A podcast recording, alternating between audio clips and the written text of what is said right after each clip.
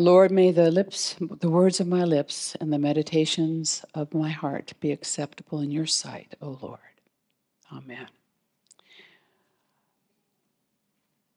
The scriptures we just heard, it's, it's really, really all we need to sit with those words and scriptures today and in the, in the days before Easter.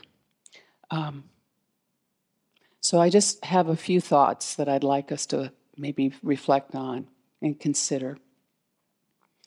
To begin with, what could possibly be good about this Friday? When we look at the excruciating pain and suffering that Jesus, the Son of God, surrendered to, Jesus' torture and humiliation and death on the cross, it's really difficult to imagine what is good about it. The Gospel of John allows us to walk with Jesus in his passion on this day. And it's difficult to grasp how the Son of God could surrender and experience such suffering. I have trouble with that. But there are three words I believe give us some insight into the goodness of this scandalous, horrifying day. In our scripture reading in Hebrews chapter 10 today, we read, And by that we will have been sanctified through the offering of the body of Jesus Christ once for all. Just three words, but those three words appear seven times in the New Testament, five of which are in the book of Hebrews, the letter of Hebrews to the Hebrews, in relationship to Jesus' death on the cross and resurrection. We can't read all of those scriptures today, but I would encourage you to seek those out and read them and meditate on them between now and Easter Sunday. The phrase once for all is important. It comes from the Greek word hapax, and forgive me if I'm not pronouncing it correctly, ephapox, which means a single occurrence to the exclusion of any other similar occurrence, once for all, once and never again. Let's look at these three simple words and reflect on the meaning of each one. Paul's letter to the Hebrew challenges Jesus' followers to remain faithful to him as the one who is the ultimate revelation of God's love and mercy and that his suffering and death on the cross settled the ultimate requirement for forgiveness for our sin once for all. There was no need for any ongoing sacrifices. Christ's death on the cross happened once in history and will never happen again. Yet it affects the past, the present, and the future. Like the Hebrews, we must be reminded today as well that Jesus' perfect sacrifice once is all we need. We can't add to it. We can't keep trying to be good to cover up our sin, to blot it out. And we can't please God through our own efforts.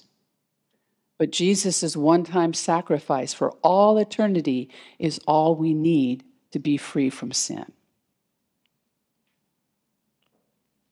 Once Jesus' sacrifice was only required once by the Father because it was a perfect sacrifice.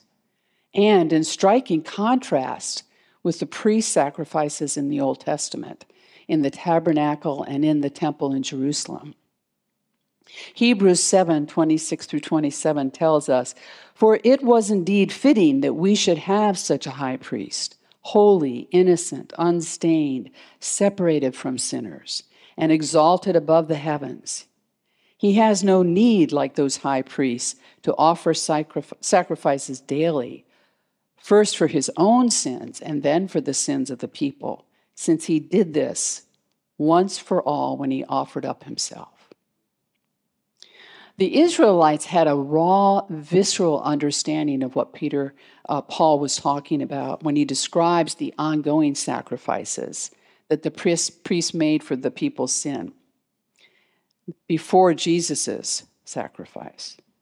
Hebrews 9 goes into great detail. And if we look at the Old Testament in Numbers and Leviticus and Deuteronomy, we read of the brutal and bloody sacrifices of goats and bulls and calves that were offered repeatedly for sins, Sabbath offerings, monthly offerings, Passover, Feast of Weeks, Feast of Trumpets, Day of Atonement, Feast of Tabernacles, daily offerings.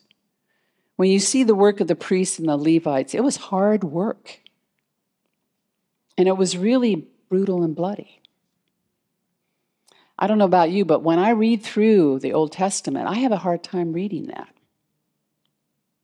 Even then, it was only the priest once a year who could enter into the Holy of Holies, the tabernacle, the dwelling place of the Most High.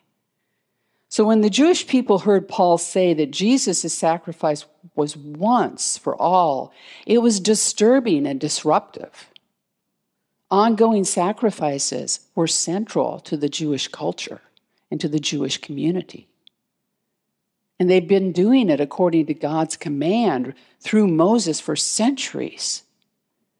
But they were only meant to be a foreshadow of the one who would give the perfect sacrifice once for all.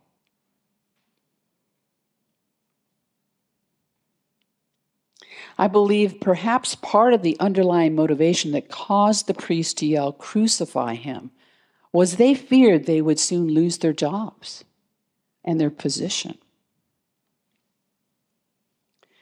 For who? For who? For what? For why?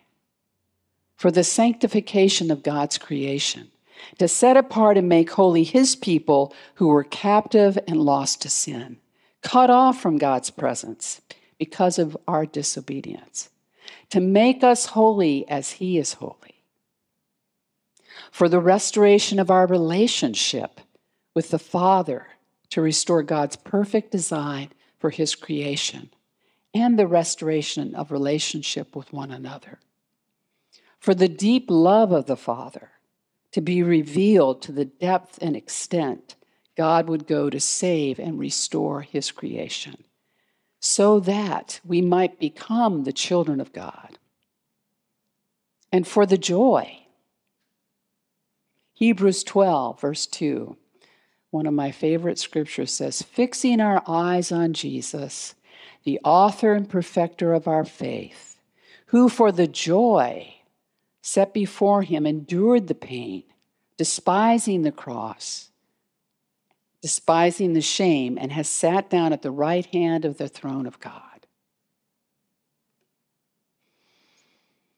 There was joy because he knew that through this sacrifice, all would be welcome to come to the Father. And all, the word all, there are a lot of layers and aspects of the word all. And I want to think about three of them today, although you may consider others as well. Jesus died for all our sins. We hear that often, but do we really take that in? It's all our weaknesses, our brokenness, our sin, our struggles, our frailties, our sorrows, all our pain is washed and wiped away in the eyes of God by the blood of Jesus. There isn't anything we can do that cannot be forgiven and washed by Jesus' sacrifice. It transcends space and time and judgment, past, present, future. Sometimes that's hard for us to believe, but God's word is true. It means all. All humanity, all people, all races, all tongues. No one is excluded but all are welcome. All are given access to the Holy of Holies, the Father's presence through Jesus' sacrifice. No one is excluded. Every person, our closest family member, and our worst, most despised enemy. All. This is such a radical theology for the Jewish people, who were God's chosen people. Gentiles were restricted to the outer courts of the temple. And this was just a symbol that they were outside the kingdom of God. And even among the Jewish people, there was only one priest who went in every year, once a year, into the Holy of Holies. So now all have access to the Father through Jesus. But it's also a radical thought for us today, if we really are honest with ourselves.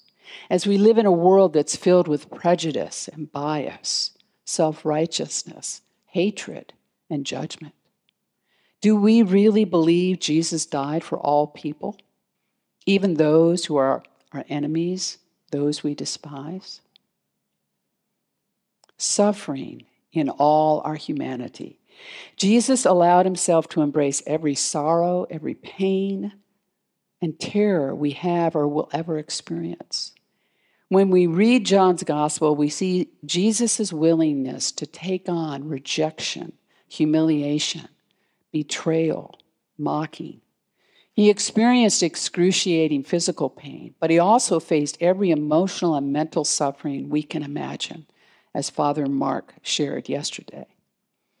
He stared down the ultimate temptation. He knew he could call down a host of angels at any time to rescue him to raise him up as the King of Kings. But he chose the Father's will and not his own.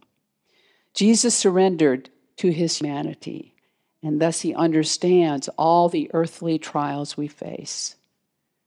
And now, Jesus, the Word of God, who was with God in the beginning of creation, who made all things, tabernacles and dwells with us, and is our advocate and intercessor before God fully human and fully God. Jesus brought all our humanity with him when he was resurrected and ascended to the right hand of God. What a beautiful and tender comfort it is to know that he sits at the right hand of the Father and brings all our humanity to the triune God, understanding and ever interceding on our behalf. I recently heard a beautiful song from Porter's Gate, and I want to share just some of the lyrics.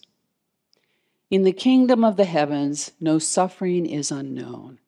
Each tear that falls is holy, each breaking heart a throne. There is a song of beauty on every weeping eye, for there is one who loves me. His heart it breaks with mine. His heart it breaks with mine. And he beckons and invites us to draw near, to behold his nail scarred hands and the wound in his side. Draw near and come into the Holy of Holies and into his presence. Amen. Amen.